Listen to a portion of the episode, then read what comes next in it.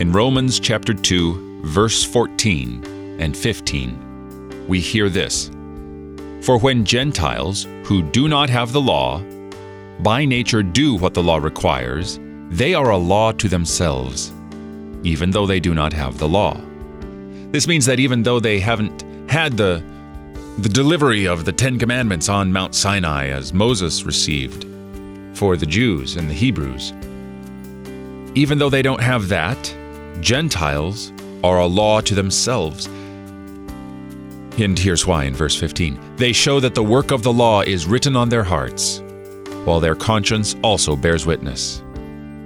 This means nothing less than that human beings were designed to have this life by God.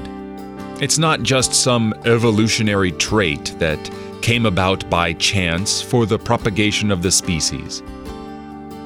That's falderall. Yes, it is. Because we are so complex in our bodies, and our minds are even more complex. The fact that everyone abhors murder can't be coincidence. It can't be reduced to some little tribe of pre human existences somewhere. No, this was how humanity was written by God Himself. You're listening to Oratio, part of your morning drive for the soul, here on Worldwide KFUO. Christ for you, anytime, anywhere.